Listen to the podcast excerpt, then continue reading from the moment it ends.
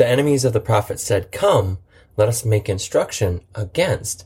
And in what way, shape, or form? So they're automatically being declared as the enemies, the sole divinity of what we're hearing and what we're, what we're interpreting in some way, shape, or form. So we know in the sense of transgression, right? But we're accountable for our own sins and inequities. And we've often found it and we've proven it that we are enemies to ourselves I wonder if that divine thought and theory and concept is relevant when we think of the inequity being within. So if we are enemies to ourselves, but yet he lies within us in thought, word, and deed, where are we going with this message? Or where does this trail actually lead? Is the path lit with palm leaves and ashes? And, and, and where does it lead up to? A sense of, of resurrection, of salvation, of incarnation. He is risen. He is risen indeed. Hallelujah. Or are we are we going a little bit negligent towards our, it's our own personal testament and devotion to the inequity that we can possess and lead within? Perish from the priests, counsel from the wise, come.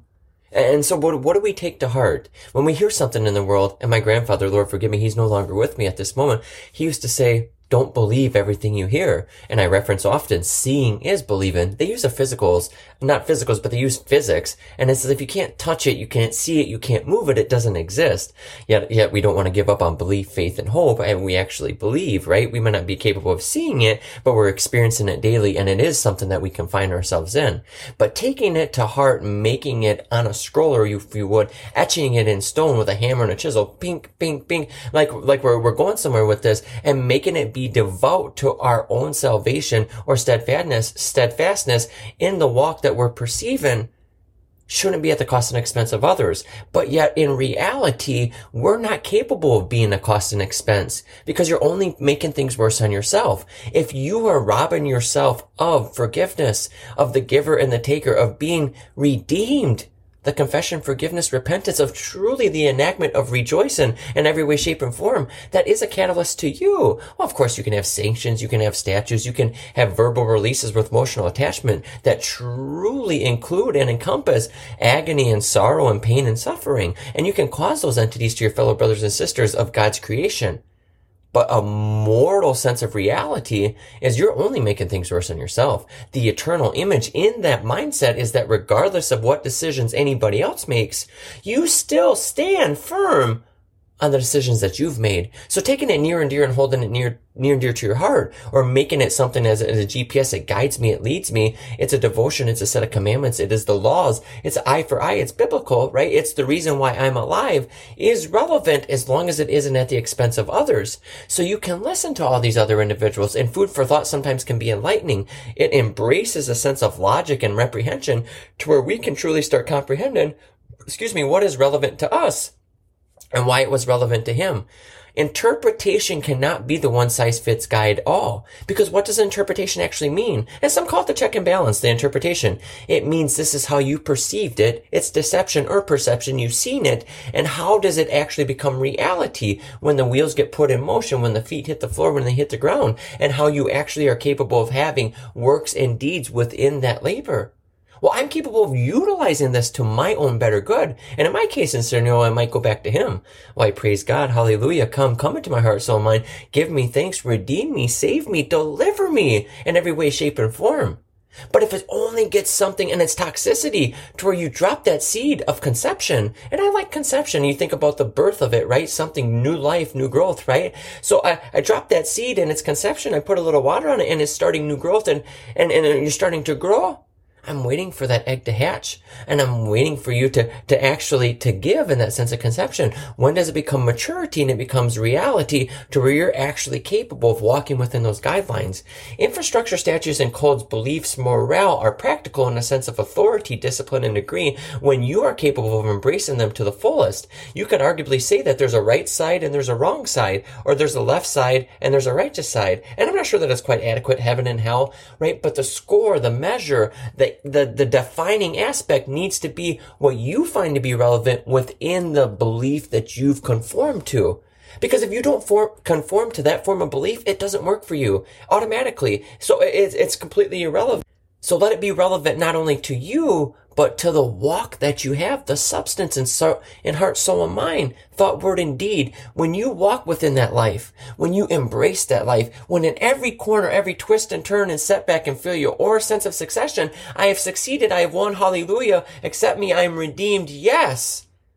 Then you are capable of having that fulfillment. But in no way, shaped up form should it be I'm well squared up or I'm well rounded. I've covered every topic on this, but how it's relevant to me. So I could be giving, handing you a biblical notion of belief, of hope, of faith, and it needs to be relevant to you. Well, your boundaries or limitations, your actual levels of competence, degree, and discipline are going to be way different than my favor and generosity for what he's given me. See, I was created to be a child of God, but so were you. But your gifts are relevant to you, but they're also relevant to him when you're capable of giving them back to him. So don't sideline yourself. Don't be sitting at the wayside holding your thumb up, hitchhiking, waiting for somebody to pick you up. He's there for you. You need to be there for him. But it's about practicality. Utilizing these principles, these policies, these theories, the reason that's behind it, including the love, the emotional attachment. God is love and making it reality. Well, I've chose to love you. Why? Because I love you. Like, excuse me, right? And that, that is the mentality. We need to love. We need to love one another and we need to be capable of loving him. When the abrasive form of laceration of social assertion gets turned into an epiphany in life and you're turned upside down, laying on the ground, you're being put in chains and shackles and you have nowhere to turn and God and Christ can't be found in anywhere in any way, shape or form. Well, Lord, help me. I think that's when we are crying out for help and when we need help. So the greatest form the greatest policy, the greatest structure, the commandments themselves, the whole reason, the, the Eucharist, the doctrine, right? Every bit of it. The testament itself, the devoted life, and love is life, life is God, etc., is only practical when you are capable of utilizing it, implementing it, or utilizing it in good faith, deeds, and labor. You have to make it practical for within your own competence. And some of us think it different.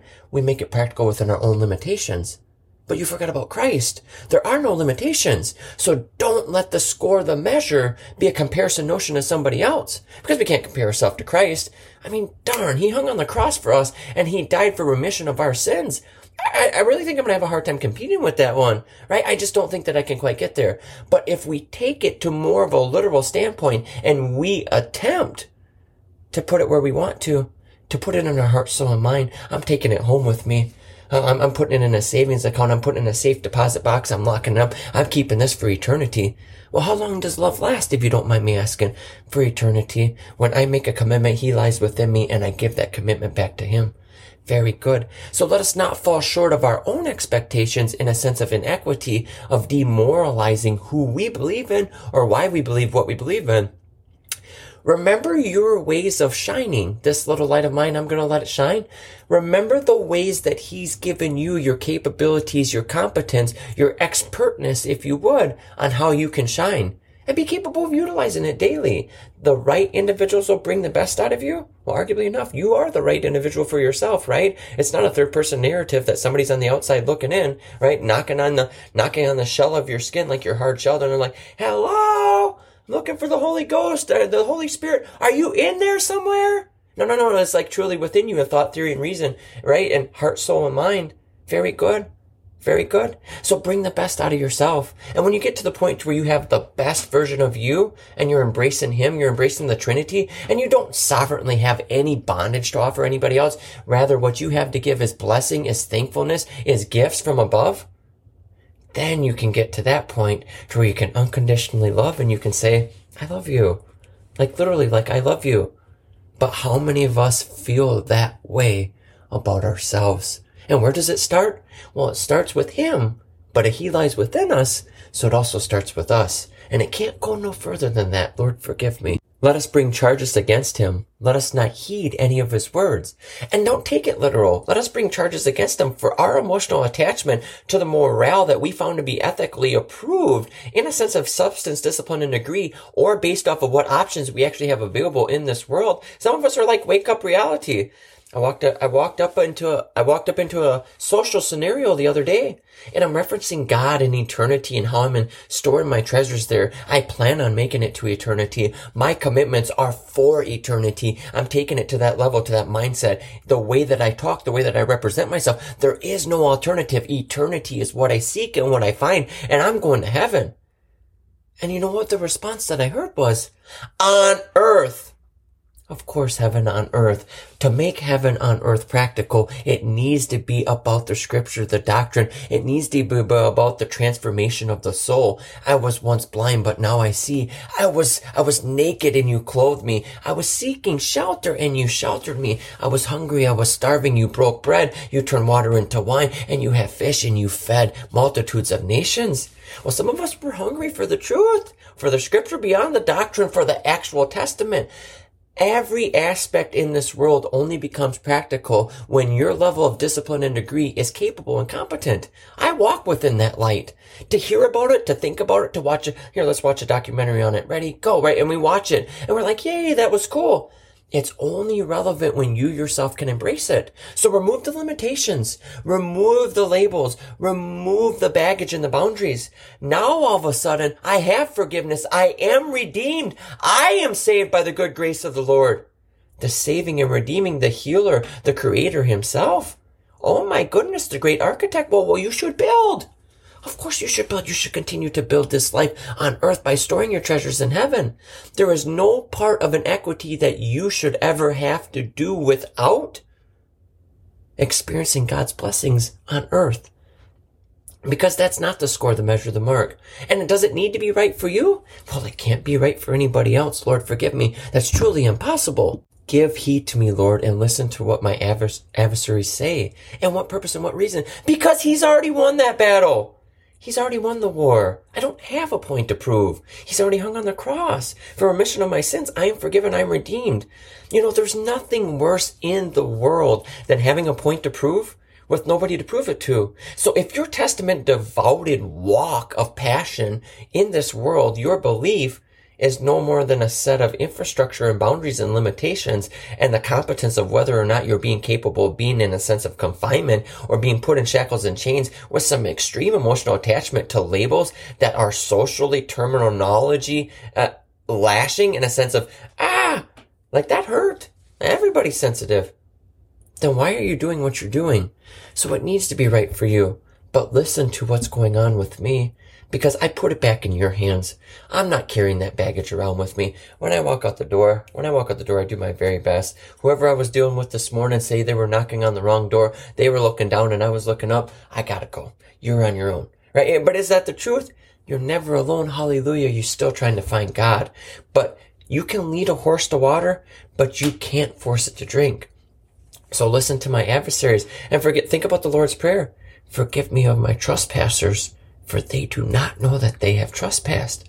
Think about what you're saying. Think about the testament, the devotion, the implication, and truly, I'm going real back. Let's. So who are you? And by the way, where's you come from? And what are you looking for? Well, who are you? Uh, in this exact moment. And sometimes we need to question ourselves. We need to answer these questions. It's fill in the blank. Who are you? I'm a child of God. Amen. That's a good place to start. Well, where did you come from? I came from God. I am a child of God. I came from God. He created me in all my uniqueness in what I have going on. I'm spiritually, physically, intimately, socially embraced. I am blessed. I am redeemed. He created me to be a one of a kind, but this one of a kind is capable of taking out the royal flush every day. It's got no limitations, multitudes of nation, and its jurisdiction is for eternity. Whew, sounds like you're all in. I mean, I'm invested in heaven. By the way, where are you going? I seek eternity. I seek heaven to be seated at the right hand. Amen. So how many of us live that way? Not perceive it, not in theory, not in reason, not in population percentage, but I mean I live that way. You know what? I'm going to heaven and I ain't gonna let anything get in my way. I'm gonna walk right out that door and I'm finding God today. He's out there somewhere. He's out there somewhere. I just gotta keep looking for him. I gotta find him and I gotta bring him on into me. So come, come into my heart, soul, and mind. Be receptive to what I'm seeing, to what I'm hearing, to what I'm experiencing, and help enlighten me with knowledge, with wisdom, with a sense of passion and devotion of being capable of continuing thy Father's work. Well, amen, hallelujah. Yet they have dug a pit for my life. They created a void. There is a need. There is a want. You cannot live in conformity to what they want you to believe. They have dug a pit for your life, but you stood in front of your creator and you don't have nothing to worry about. You're very capable and competent. You're happy with the good race that you ran. You're trying to make it all the way to the end, to eternity. When they create their own voids, they don't need to be filled by you. When they create the sorrow, the agony, and that's all that they have to, to offer, you don't need to draw that number. You don't want them to return that phone call. You're not trying to take them out on that date. That I love you turnly got, quickly got turned into, I talked to your parents, you have a very good day. I mean, I hope things work out for you. I mean, you're closing the door just as fast as you can, turning the key and whoa, driving away from that scenario. Whatever happened to that boy you like? I'm not sure. I guess he told me he had some sort of medical accident. He had to go and he had to go now. Make it a priority that you want God in your heart, soul, and mind. Make it a priority that you need to seek Him and you need to find Him today. You don't have time to waste. It ain't a boiling pot of water. I'm making tea real quick. I need to warm the water up. I can set it there. Let me wait till it gets boiling. And in my darkest hour of death, when I'm in my nearest and dearest need, then I'm going to grab that water and I'm going to mix it. I'm going to mix it with the powder I got. Then I'm going to put my bag of tea in there and I'm going to stir it up. Uh-uh. Let your faith, your divinity, your devoted testament of devotion and passion breathe within you each and every day in, in every way, shape, and form. Somebody doesn't like that. Somebody doesn't like that you got God in Christ with you. Who's that person? Where'd you pick them up at? It's not your problem. They don't like that you got a passenger with you. That's their problem. They don't like that God, Christ, the Holy Spirit is your enactment and it lies within you and it is for eternity above and beyond. That's their problem. Don't ever let that void, that pit that they've dug, get turned into your obsessive form of life to where you have nowhere to go. I look left, I look right, and I look down, I look up. I just didn't have anywhere to go. Well, how come? Because he's always with us. So don't turn it into that mindset of being deluded in some way, shape, or form. Toxicity? Uh-uh. 100% pure in thought and theory and reason and word and deed. And what I see and what I hear and what I speak because he gave me that blessing. Not the inequity of the, of the, the inequity of the course that you've chosen. Well, your belief created this big void in life. You want me to resonate in it? You want me to stew in it, to, to marinate it, put it in the fridge and let it sit overnight? I got eternity to worry about. You better watch out. I mean, I'm, you better watch out. I mean, I got places to go, things to do, and people to see. Amen. So the reference, who are you? Who are you? Who do you want to be? And we all have high, high hopes, right? I want to be this extreme profession. I want to be capable of providing. I want to have the American dream. I want to have the two story house. I want to have the white picket fence. I want two to three cars in the driveway and I want the, the animals and the children that go with it. Do you see the swing set in the back, in the back? They got climbing ropes. It's the sandbox. It's the big one. I mean, it was expensive. God treated me right. But our hopes and our wants and our dreams are a direct reflection of what he wants for us because he's within us in thought and theory. And they, they've heard it like that before. Well, don't limit yourself. Don't limit yourself. You know, I mean, you can dream God-sized dreams is the way they call it. What does God want for you? We always think along the lines of what do we want from God? How about what does God want from you? And some of us were so catalyst to the upheaving of it that what God wants for us, I'm not capable. I'm not competent. I'm not good enough. I'm not ever going to be good enough. I don't look right. I'm not going to ask her out on that date. He ain't going to save me. I'm not going to be one of the 10,000. I ain't got nowhere to go and it ain't going to work take in the favor, take in the generosity, and take in the blessing. I am redeemed. I am saved. Well, I'm just as qualified as you are. I'm a child of God and he's getting ready to deliver me. That's what's relevant and that's what's important. We shouldn't and shall not condemn the gifts that we are receiving from above. Think about who you are. Think about what you want or who you want to be. right? And prioritization. Think about where he exists within that mentality. Now make it practical. On another sheet of paper, write down how you're achieving it, how God is helping you, how he's embracing you, and how you're actually practicing what you're preaching or you're preaching what you're practicing. You'll find that every goal that you've ever wanted is well within everything that you're equipped with to be capable of achieving it. So don't sell yourself short. So don't go the long way around and make it like a detour of life when you're still trying to find eternity in heaven. Look, somebody don't like the life that you lead. Hallelujah. That's between them and God. Don't ever turn something that's between something else or somebody else that's between them and God into your number one priority or prerogative in the world of defining life itself. Look, we don't need to define God. We're not looking for acceptance. And he is now no longer pleased with his creation. God gave us a no. But I'll tell you the truth. He had his son, Jesus Christ, John 3.16. And think about it. So he so beloved the world that he gave his only son. Think about it, right? And what did Christ tell us? Christ told us, yes, you, I am risen, I am risen Yes, you are forgiven, you are redeemed. You can start over, you can turn over a new leaf, you can go to a new school, find a new occupation, you can find a new family if you want. Need a new spouse? Uh, it's hard to replace your children. Sometimes a quick switch from the ditch, straighten them right on out. Turn your crooked way straight. I mean, I'm going to get you. But that's the mentality and that's the mindset. We need to be capable. We need to be practical in our own devotion. By the way, it, one of my very, very good friends, and I'm going to end on this. I don't think you have anything to worry about. And think about what I'm saying. I don't think you have anything to worry about because you're in control of your own life. And because Christ, He provided everything for us to be capable of supporting us. And in my cases, I'd like to support others at the same time. So I support myself and I support others and I'm capable of providing. So I don't think you have anything to worry about. Make it literal and make it happen. Somebody comes at you and all of a sudden it's not something you want to hear. Turn that other cheek. Don't be afraid to walk away. And where is God within that scenario? Who are you? Where did you come from? And by the way, where are you going? And where are you going with this thought, with this theory, and with this reason? Have a very, very, very good day. God bless you.